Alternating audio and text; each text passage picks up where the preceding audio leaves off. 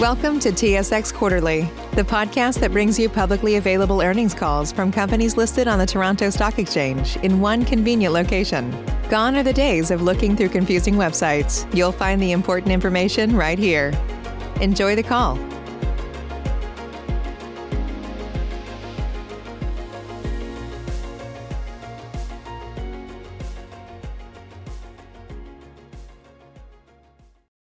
Good morning, everyone. Welcome to the Boyd Group Services, Incorporated third quarter twenty twenty results conference call. Listeners are, re- are reminded that certain matters discussed in today's conference call or answers that may be given to questions asked could constitute forward-looking statements that are subject to risk and uncertainties relating to Boyd's future financial or business performance. Actual results could differ materially from those anticipated in these forward-looking statements. The risk factors that may affect results are detailed in Boyd's annual information form and other periodic filings and registration statements, and you can access these documents at SEDAR's database found at sedar dot com. I'd like to remind everyone that this conference call is being recorded today, Wednesday, November eleventh, twenty twenty. I would now like to introduce Mister Tim O'Day, President and Chief Executive Officer of the Boyd Group Services, Incorporated. Please go ahead, Mister O'Day. Thank you, Operator. Good morning, everyone, and thank you for joining us for today's call. On the call with me today are Pat Pathapati, our Executive Vice President and Chief Financial Officer, and Brock Bulbuck, our Executive Chair. We released our twenty twenty third quarter results before markets open today. You can access our news release as well as our complete financial statements and management discussion and analysis on our website at boyd group dot com. Our news release, financial statements, and M D and A have also been filed on SEDAR this morning. On today's call, we will discuss the financial results for the three and nine-month periods ended September thirtieth, twenty twenty, provide a general business update, and discuss our long-term growth strategy. We will then open the call for questions.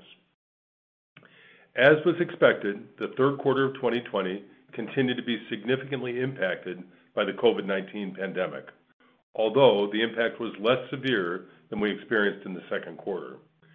We continue to focus on health and safety practices, such as contact-free customer drop-off and pickup, enhanced vehicle and facility cleaning practices, social distancing, and wearing of per- uh, personal protective equipment to keep our employees and customers safe. We continue to follow key practices that include deep cleaning facilities where an employee with a potential or confirmed case of COVID nineteen is identified, as well as defined processes for quarantine and testing in situations of potential exposure to help prevent the spread of the virus.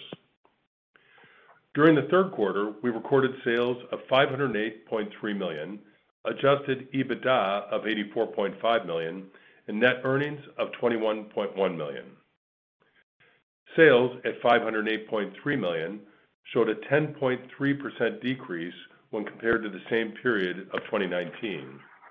This reflects a twenty-two point seven million dollars contribution from sixty-eight new locations. Our same-store sales, excluding foreign exchange, decreased by fifteen percent in the third quarter. Same-store sales declines in Canada continue to be significantly higher than same-store sales declines in the U S, which reflects the continued slower economic reopening in Canada when compared to the U S. Foreign exchange increased sales by three point six million dollars due to the translation of same-store sales at a higher U S dollar exchange rate. Gross margin was forty-seven point two percent in the third quarter of twenty twenty, compared to forty-five point three percent achieved in the same period of twenty nineteen. The gross margin percentage improved as a result of higher labor margins, primarily due to the recognition of the Canada Emergency Wage Subsidy of approximately three point nine million dollars, which more than offset the incremental COVID nineteen related labor costs. Labor margins were also positively impacted by prudent cost controls, such as a cautious approach to bringing back resources as revenue grew in the U S. The gross margin was positively impacted by a favorable mix of higher margin retail glass sales and normal variability in D R P pricing. Operating expenses for the third quarter of twenty twenty were one hundred fifty-five point five million dollars, or thirty point six percent of sales, compared to thirty-one point seven percent in the same period of twenty nineteen. The decrease as a percentage of sales was impacted by the Canada Emergency Wage Subsidy, as well as lower wages as a result of temporary layoffs and reduced management compensation. Boyd took a cautious approach to bringing back resources as revenue grew, which resulted in lower Q three expenses, but is not sustainable. While many operating expenses were managed in relation to the decline in sales, certain expenses could not be reduced, such as property taxes and utility costs, which increased as a percentage of sales.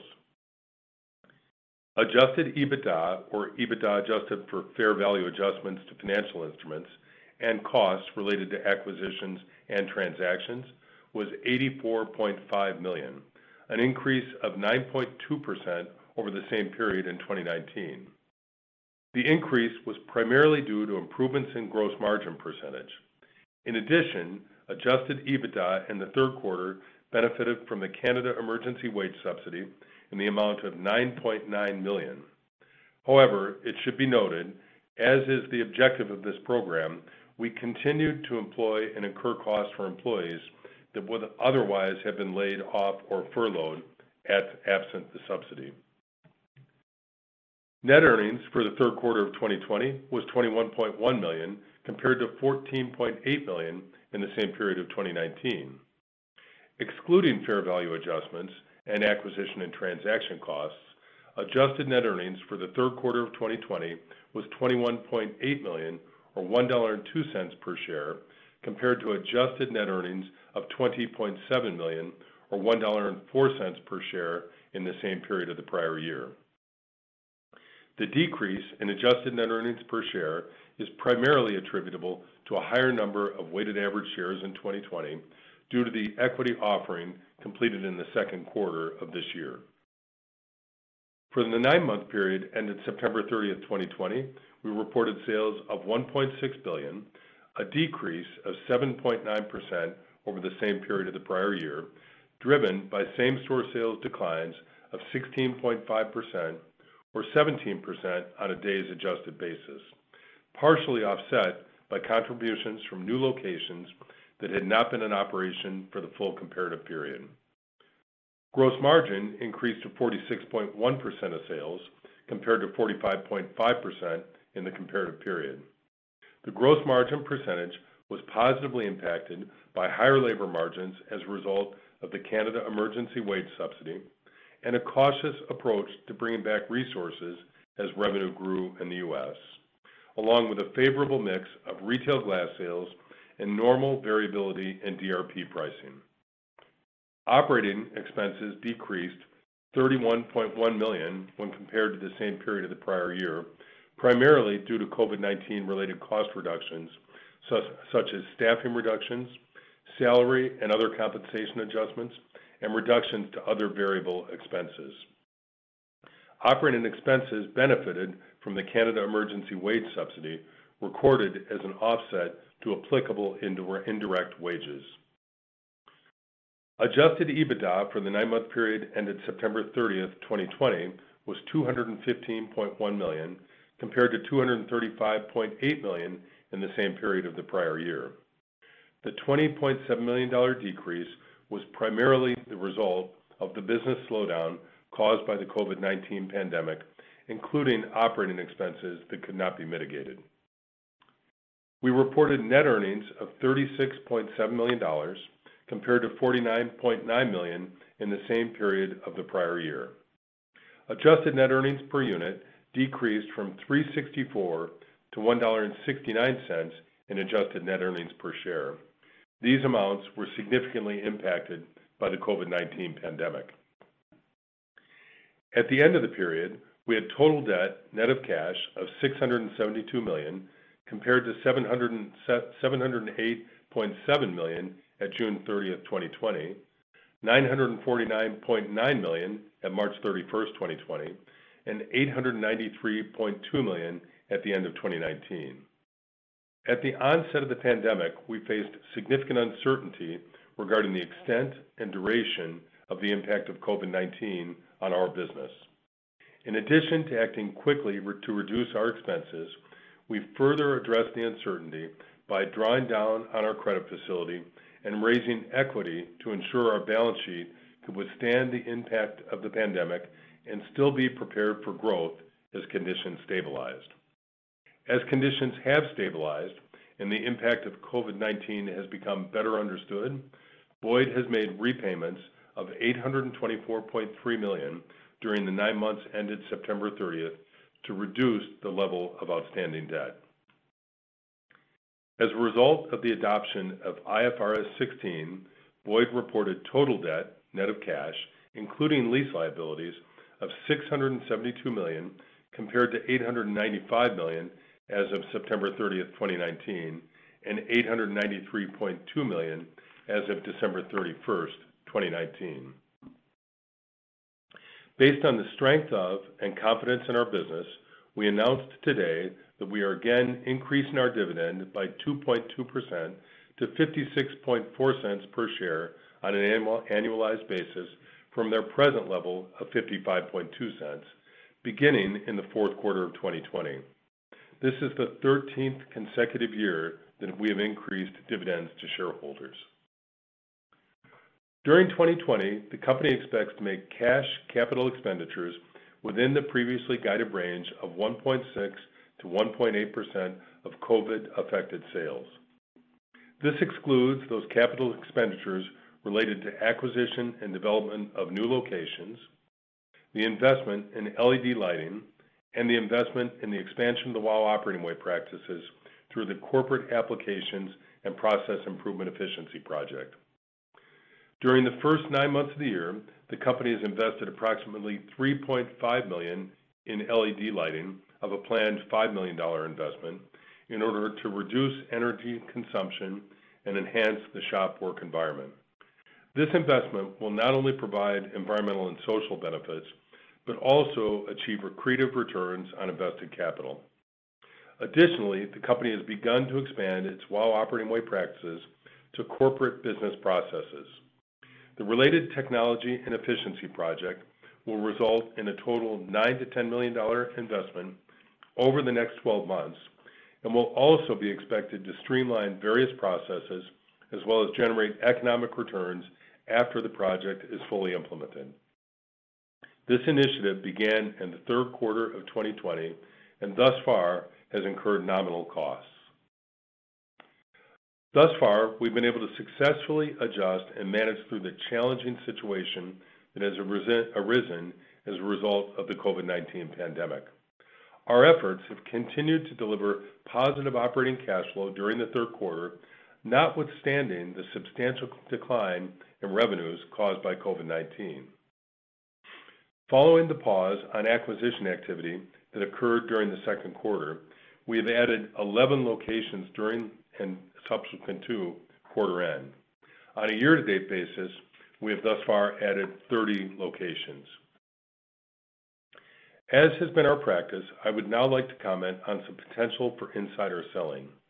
With the recent changes to the economic and political environment that has translated into the potential for tax increases in the not-too-distant future, including taxes on capital gains, some insiders may choose to sell some of their Boyd holdings in advance of any such tax increases, but in any event, will continue to hold ownership in Boyd shares at levels well above those required by the company's share ownership policies.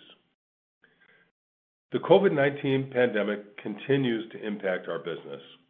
Thus far in the fourth quarter of twenty twenty, same-store sales activity has continued below normal levels, although slightly better than reported in the third quarter, with both fewer miles traveled and reduced traffic congestion impacting accident frequency. In addition, the higher margin retail glass business, which had a favorable impact on our gross margin percentage in the seasonally high third quarter, is entering a seasonally slower period in the fourth quarter. The company will continue to make applications under the Canada Emergency Wage Subsidy program as long as it continues to meet eligibility requirements. However, changes have been made to the program such that the subsidy is now determined by a particular employer's revenue reduction percentage in each qualifying period rather than providing a subsidy amount based on a minimum decline in revenues. This change, combined with some additional uncertainty as to how the program will work beyond November twenty-first of twenty twenty, will significantly reduce the subsidy, subsidy that Boyd will be entitled to with respect to the fourth quarter of twenty twenty in comparison to both the second and third quarters of twenty twenty. Overall, we are well positioned to navigate through this challenging environment, and we are pleased to announce our new five-year growth strategy. Our new growth strategy is to double the size of our business on a constant currency revenue basis from twenty twenty-one to twenty twenty-five based on two thousand nineteen revenues, implying an average annual growth rate of fifteen percent. In order to achieve this, we will pursue accretive growth through a combination of organic or same-store sales growth, as well as adding new locations to our network in the United States and Canada. New location growth will continue to include single location acquisitions, as well as brownfield and greenfield startups and multi-location acquisitions. Additionally, to reduce volatility from exchange rates, effective January twenty twenty-one, Boyd will begin reporting results in U S dollars. Given almost ninety percent of our revenues come from the U S, this makes sense as an appropriate currency for reporting purposes. As always, operational excellence remains central to our business model, and continuous improvement investment in our WOW operating way. We continue to work to drive excellence in repair quality, customer satisfaction, and repair cycle times to ensure the continued support of our insurance partners and vehicle owner customers. Additionally, the company has begun to expand its WOW operating way practices to corporate business processes, an initiative that began in the third quarter and is expected to streamline various processes as well as generate economic returns. In summary and in closing, I continue to be incredibly proud of the steps that we've taken to adjust to this new environment and position ourselves well for the future. We've been able to adjust our business to manage through this challenging situation. We continue to believe that there will be many opportunities that come from this crisis, both internal, external, and external, and we put ourselves in a good position to come out of this crisis as a stronger company. Our priorities remain taking care of the health and safety of our team members and customers, as well as preserving financial flexibility and preparing for the opportunities that lie ahead. With that, I would now like to open the call to questions. Operator? At this time, I would like to advise everyone, in order to ask a question, please press star, then the number one on your telephone keypad. Again, that is star, then the number one on your telephone keypad. Our first question comes from the line of Steve Hansen with Raymond James. Please go ahead. Your line is open. Morning, Steve. Yeah. Morning, guys.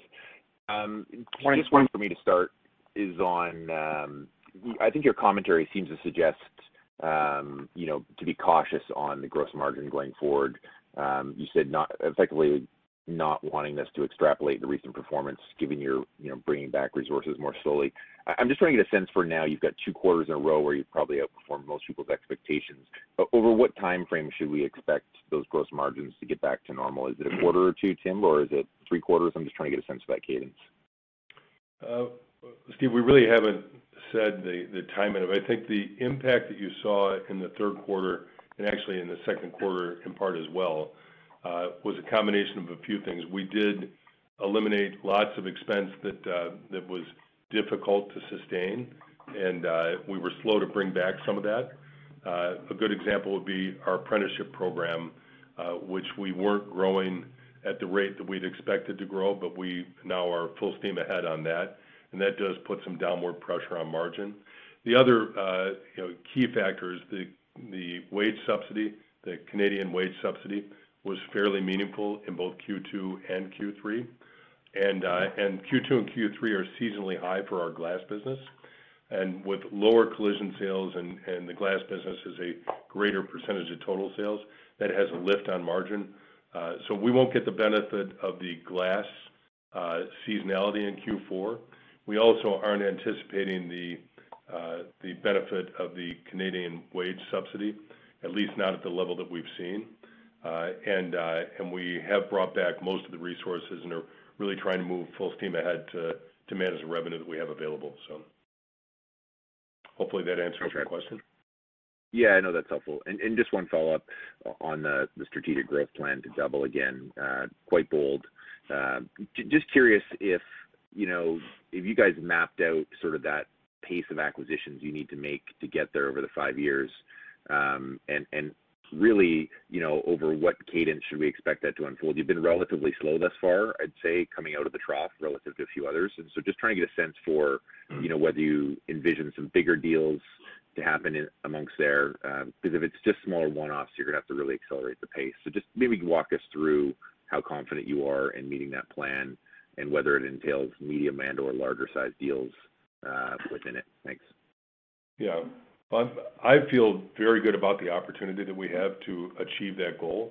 Uh, I wouldn't say that it's a quarter by quarter march toward that goal. There will be uh, periods of time when we grow much faster, maybe through, you know, multiple M S O deals that happen over a successive period, as we've seen in the past. Um, but uh, but we're you know we're geared up and ready to grow with both with single shops and M S O. Uh, and the single shops will include, you know, as we've done in the past, single shop acquisitions. But we'll also put some focus on greenfield and brownfield opportunities. Uh, so I, I think that uh, I'm comfortable with our our strategy and the resource that we, that we have in place to accomplish that. Steve, uh, if you look at it, you made a comment, it has been slow, and that was a choice we made. We paused because of the uncertainty relating to the COVID nineteen pandemic.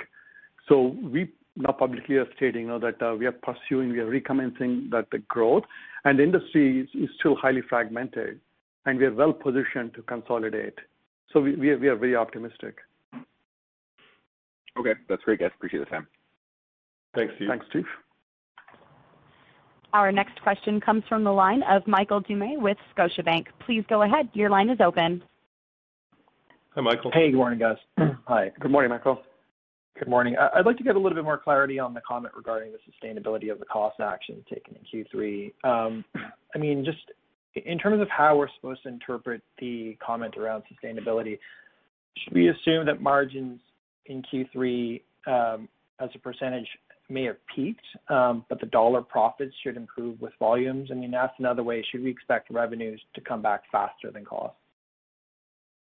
Well, I think one of the comments I made was that uh, we were slow to bring back resources as revenue ramped up in Q three. Uh, and, uh, and if I had to do it over, I might not be as slow with bringing back those resources. Uh, so, you know, I think the uh, Q three benefited from a combination of things that I did describe, but one of them was uh, a slower response to bringing back resources just out of caution because we really didn't know exactly how the revenue would build. Gotcha, that's clear. And maybe as an offset, just as a follow-on, I mean, if it were not for Qs, um, you know, what would the um, the alternate cost actions have resulted in in terms of uh, cost reductions? Uh, Michael, we really haven't tried to assess that. You know, we had plans that we laid out at the uh, when the pandemic began, and Qs did allow us to avoid some furloughs or layoffs. Uh, but because the whole you know situation evolved in terms of the the decline in revenue and how it ramped back up, we really don't have the go the ability to go back and look at what might have happened had that not occurred.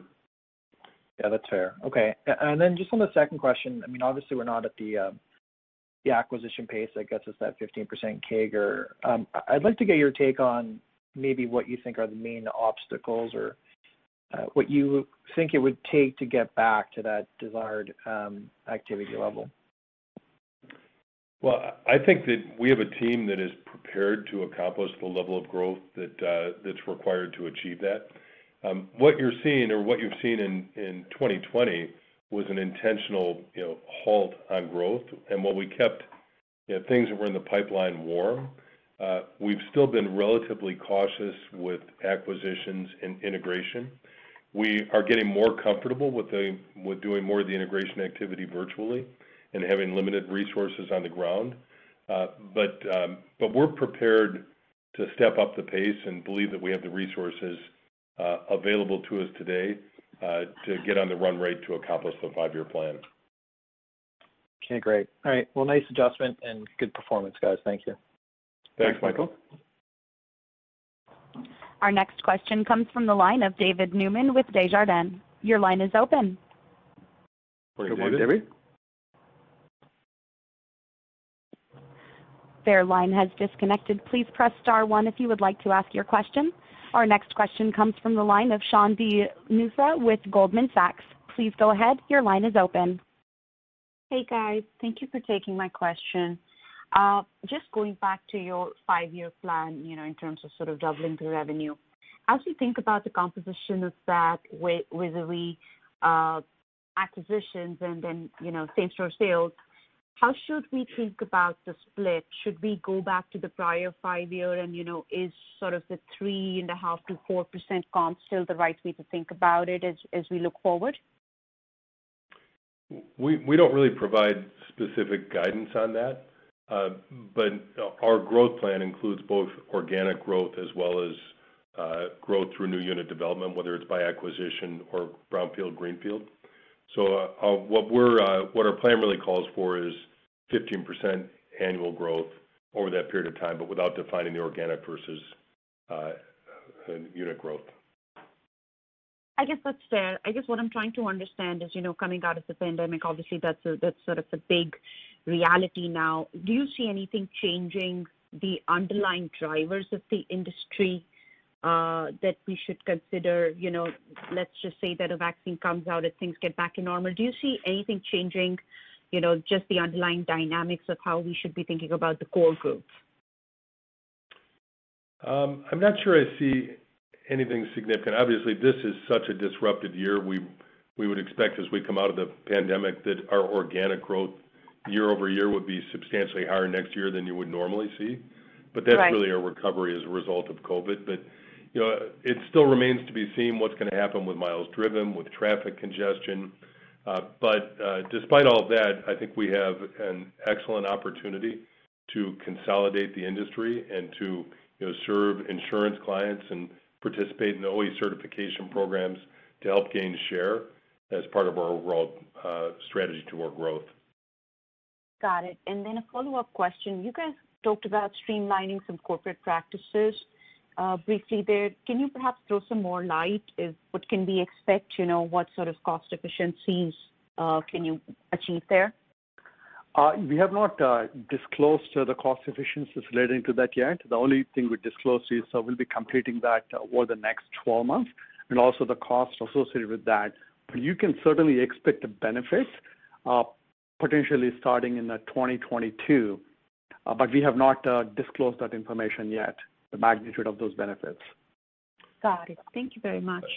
I think the one, the one thing we have said is we expect it to provide economic returns, though. So. Absolutely. Yeah, it, it's a great investment uh, from that point of view. Absolutely. Great. Thank you. Thank you. Our next question comes from the line of David Newman with Desjardins. Please go ahead. Your line is open. Hi, David. Hi, David. I think I got cut off there. Can you hear me? Yep. Yes. Okay, very good. Um, so great, great set of results first off the top. Um, just a couple of questions. Uh, one is on the on the margin front again. I just want to look at it a, a kind of a, a different way though. Uh, do you think you'll revert to historic levels? And coming out of the pandemic, um, do you think Boyd might look a little different uh, in terms of hub and spoke intake centers, any permanent cost reductions, or other identified efficiencies beyond the WOW operating way in the corporate uh, corporate offices? Loaded question. Yeah, I think uh, th- there are uh, multiple questions, uh, David. I think uh, so if you if you peel the onion, one is relating to the cost structure. The cost structure, as we commented, you know, you need to uh, normalize for the S U S. And the second one is uh, relating to some of the staffing Tim uh, commented. So we, we might add back so to the tax, it might put some pressure on the margins. And the third one is the mix between uh, the repair versus the replace.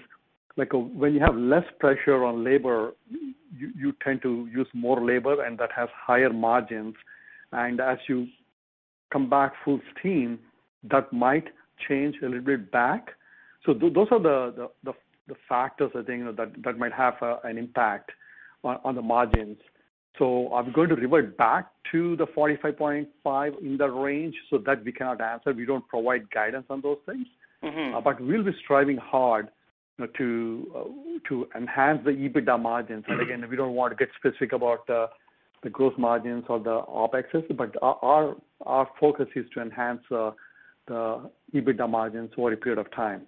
Okay, and just more of a high level, though, I mean, this, this pause from the pandemic, it's afforded many companies a, a chance to kind of really look look at what they're doing and how they do it. Was there any revelations for you guys in terms of, uh, you know, how you were operating or uh, any changes? I know you're very, very efficient. But was there any, any identi- did you identify any, anything that was that could be used go forward? Absolutely. I think, like, in terms of the practices, I think we, we told in the past, I think, like, we'll be increasing our focus on the dealer intake center. So I think that is certainly one thing.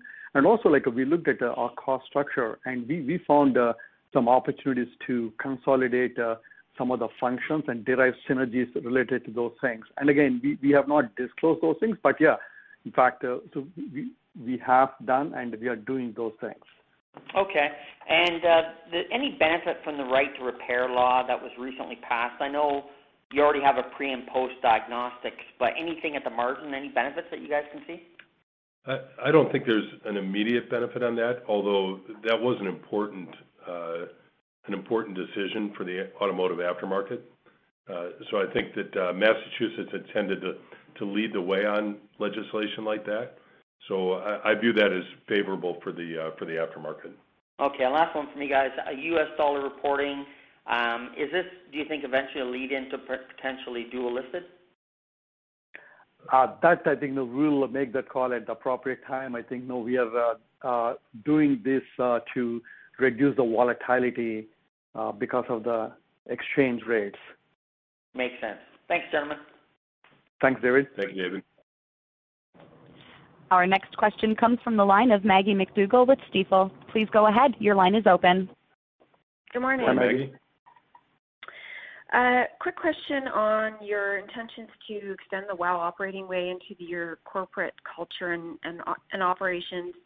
Um, the investment or the, the cost for that, is that um, actually an investment in systems, or is that more of a restructuring cost?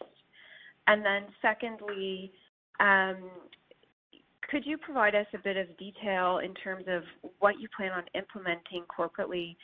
Uh, I can imagine that your on-the-floor shop operations implementation of WOW is going to be quite a bit different from what you're going to be doing in your in your back office. So we'll be curious um, exactly what you have planned there. Thank you.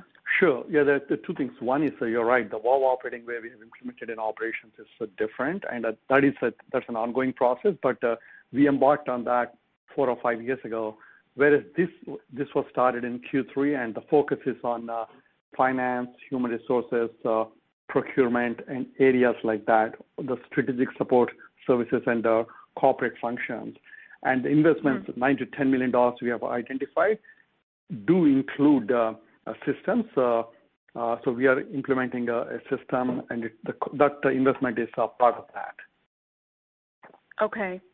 And, uh, you know, it sounds to me as though this may be something that will help you scale over the next five years as you work towards your your new um, revenue target goal. Is this uh, the type of thing that could enhance operating efficiencies as you continue to add businesses to your platform, or is it uh, simply going to be removing a bit of excess cost or creating some new efficiencies within your existing? No, no. I think the, the, the, the, one of the reasons we are uh, implementing this system is to scale up, because we do have ambitious plans to grow the business, and this provides the right platform to enable that growth. So in addition to that, certainly now we are going to realize the cost synergies, as Tim pointed out. Now we are looking for an attractive return on invested capital. Mm-hmm. Mm-hmm. And then just with regards to the competitive landscape, uh, wondering if you could provide any insight into how it may have shifted or changed given the unusual circumstances of this year. It's obviously been a challenging year for the collision industry in terms of demand. Um, you guys and others, I imagine, have navigated it very efficiently. Um, have you seen this sort of increased pressure on the single store operators? Uh, has there been, a, a, you know, a, a multiplier um, in terms of benefit to the larger groups, given that the balance sheet stability you have is, is, is superior and, and you have been able to navigate this challenge so well? Maggie, I think it's, uh, we've commented on this in the prior quarter as well. Uh, immediately after the pandemic, there was a, a fairly significant amount of support in the U S provided to small businesses that mm-hmm. really allowed uh, those that may have been undercapitalized to get through it uh, pretty well. Uh, I think our industry also has demonstrated uh, a reasonable ability to uh, to manage its cost structure effectively, uh, and even to generate positive cash flow in a uh, in a tough revenue environment. Uh, having said that, I think that uh, over time there could be more single shops of, that are uh, motivated to sell as a result of what we've gone through or what we're going through. Um, mm-hmm. We're still in the early stages, I'd say, of that, but. Uh, But I'm optimistic that we'll see you know, good opportunities to come from this. Okay, thanks very much, guys. Have a nice day. Thanks, Maggie. Thanks, Maggie. Our next question comes from the line of Brett Jordan with Jefferies. Please go ahead. Your line is open. Hey, good morning, good morning guys. Brett. Good morning, Brett. When you look at the, the, the pandemic and I guess the last maybe four or five months, did you see a spike in total loss rates that compounded the impact on your on the negative comp? I, I guess if you could sort of carve out any kind of short-term change in the insurance company's uh, thoughts here.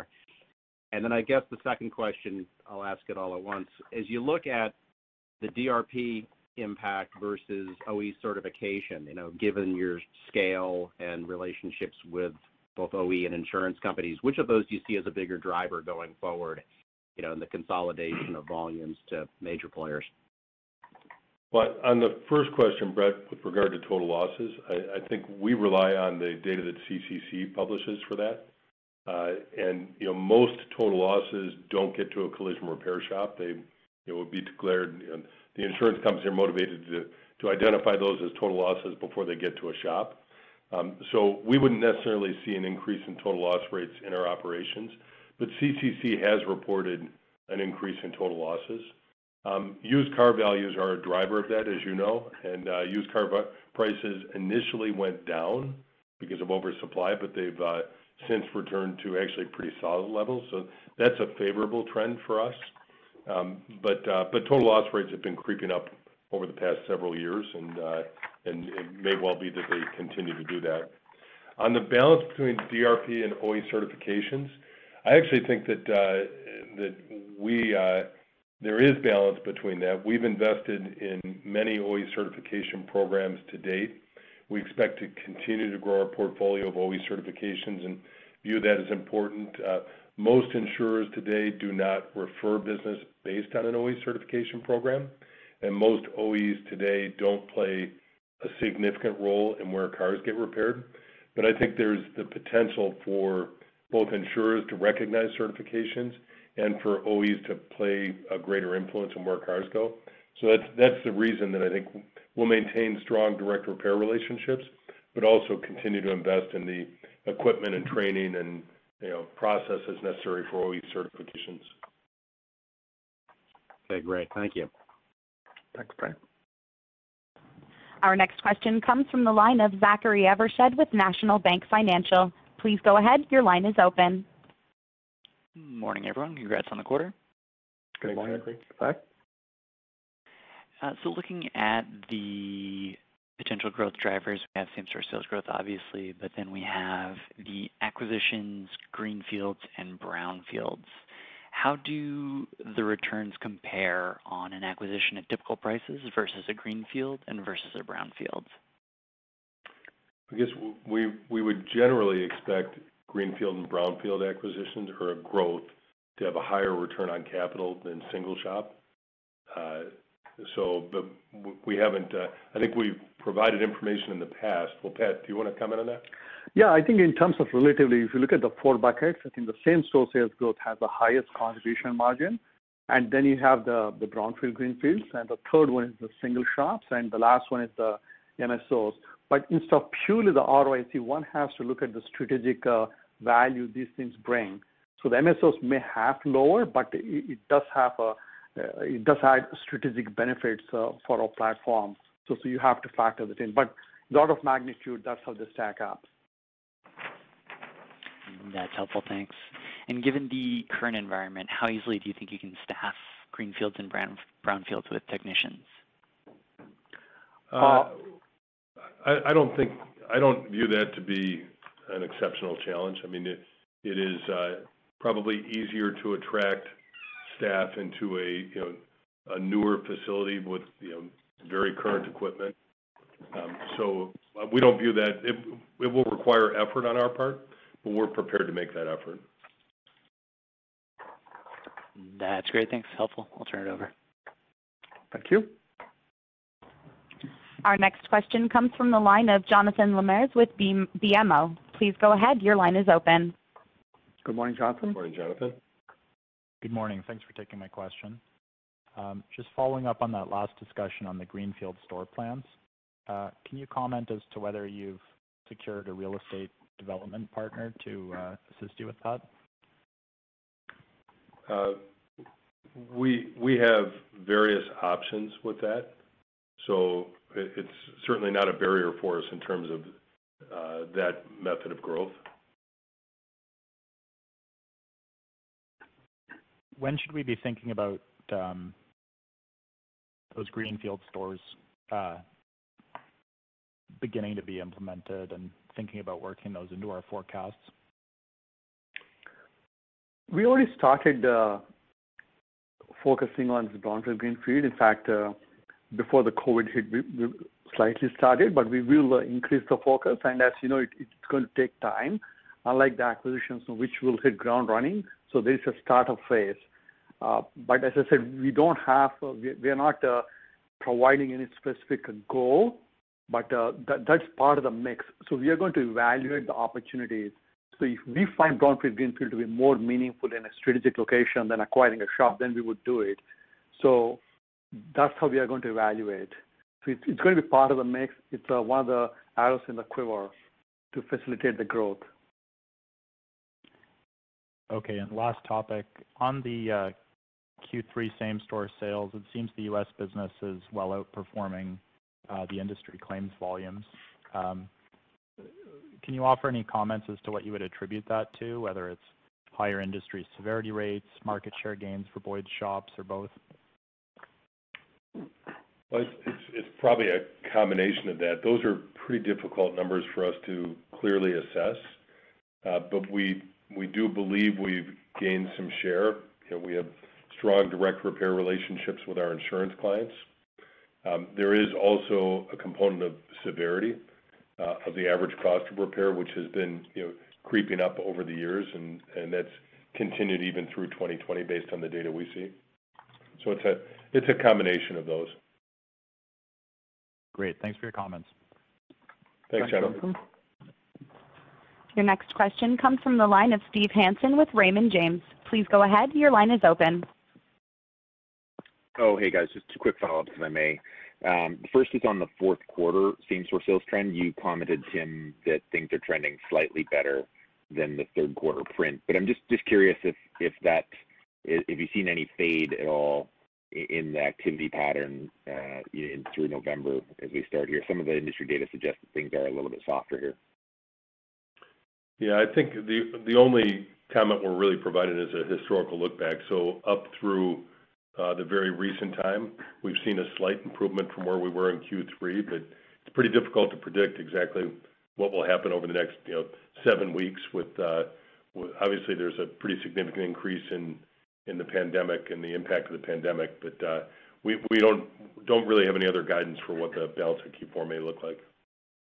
Okay, great, that's fine. Um, and, and just one point of clarification on the five-year target, just make sure I've got the language correct. It, it, it sounds like you're using two thousand nineteen as the baseline for your five-year doubling. In other that's words, correct. twenty twenty is almost a throwout year in a way. Right. Yeah, that's, that's sort of how we're viewing it, Steve, is that uh, okay. we're basing basing the targets on twenty nineteen revenue. Okay, and, I just want to make sure that was good. Yeah, Tim, it's Brock. Just just maybe a comment to add on that, uh, based on some of the earlier questions that sort of intimated that we were behind the curve against that growth trajectory. Well, we're really not behind because the measurement period really hasn't started yet. The measurement period is twenty twenty-one through twenty twenty-five. Um, and just as we are basing the baseline on twenty nineteen, we we really have, and, and twenty twenty is therefore a throwaway year from a baseline perspective. It's also a throwaway year from a growth perspective. So I just wanted to, I think, I thought it was important to point out that the measurement period, that, that the five-year period that we are giving ourselves to achieve this growth really doesn't kick in until twenty twenty-one. No, that's good commentary. That's helpful, guys. Okay, appreciate the time. Uh, great results. Thanks, Steve. Thanks, Steve. Our next question comes from the line of Matt Bank with C I B C. Please go ahead. Your line is open. Good morning, Matt. Hi, Matt.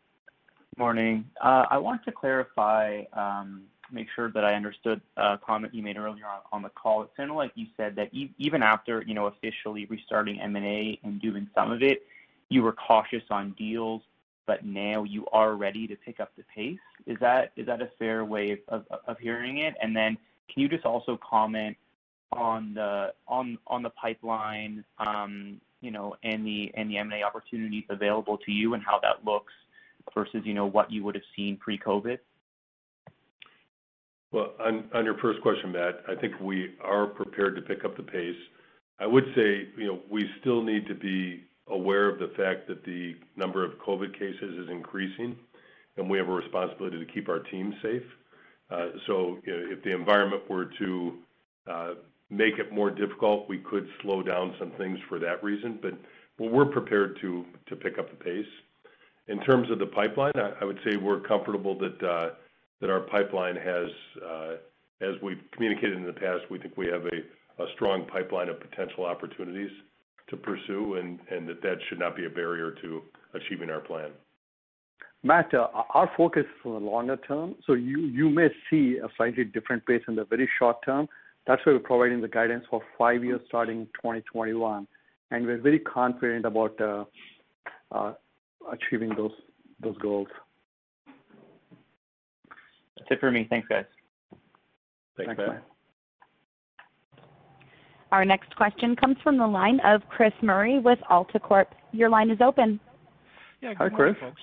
Hi. Um, Hi, Chris. You know, I guess maybe my question is thinking a, bit, a little bit about the strategic plan, and you know, you've talked about the five-year revenue target, um, but what I was also curious about um, is thinking about the composition of how you're going to build that revenue. And you've talked about, you know, certainly same-store sales and, and and store acquisitions, but just wondering about things like, you know, how, how you're going to be thinking about things like um, intake centers, cost management, and, and what I'm really trying to understand is, you know, are we, should we expect not necessarily the revenue growth number, you know, we can kind of get there, but the quality of earnings over that period?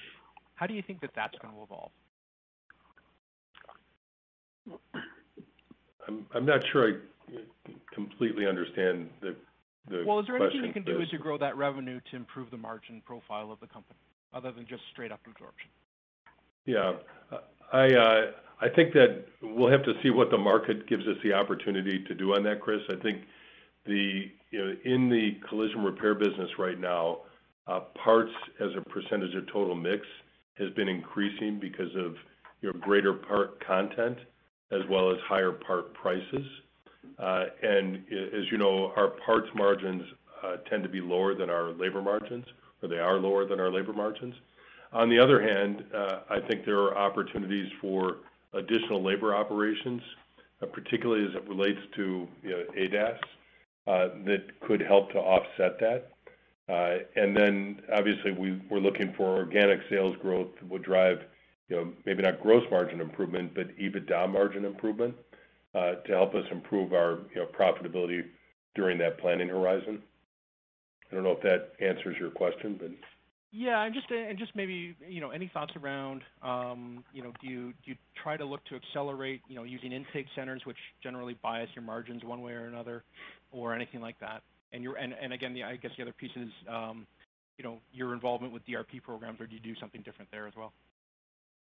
Well, we I don't see any significant change in our involvement with direct repair programs. I think those are uh, I mean those are a key source of. of our revenue and delivering value to our clients from that standpoint. I do think intake centers is something that we will uh, continue to pay attention to. We have been, and we will continue to do that. That's a, a good driver for organic growth.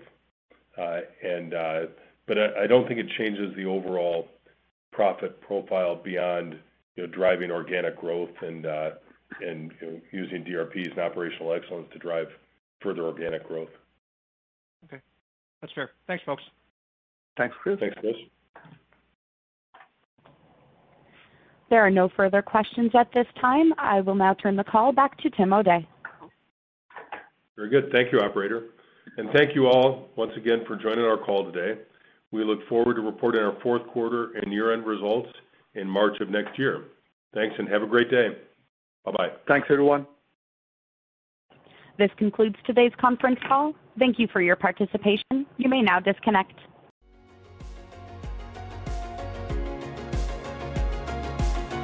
Thank you for listening to T S X Quarterly. If you enjoyed the cast, remember to leave a good rating. And remember, for any additional inquiries, please consult the company's investor relations section on their website. See you next time.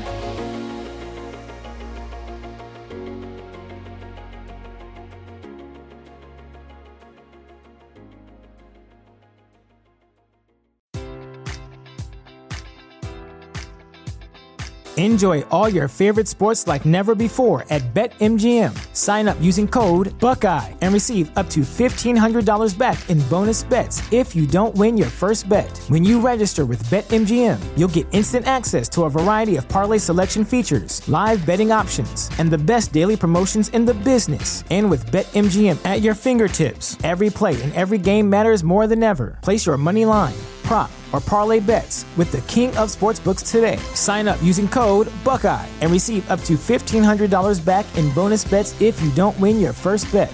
BetMGM and GameSense remind you to play responsibly, twenty-one plus and present in Ohio, subject to eligibility requirements. Rewards are non-withdrawable bonus bets that expire in seven days. Gambling problem? Call one eight hundred gambler in partnership with M G M Northfield Park.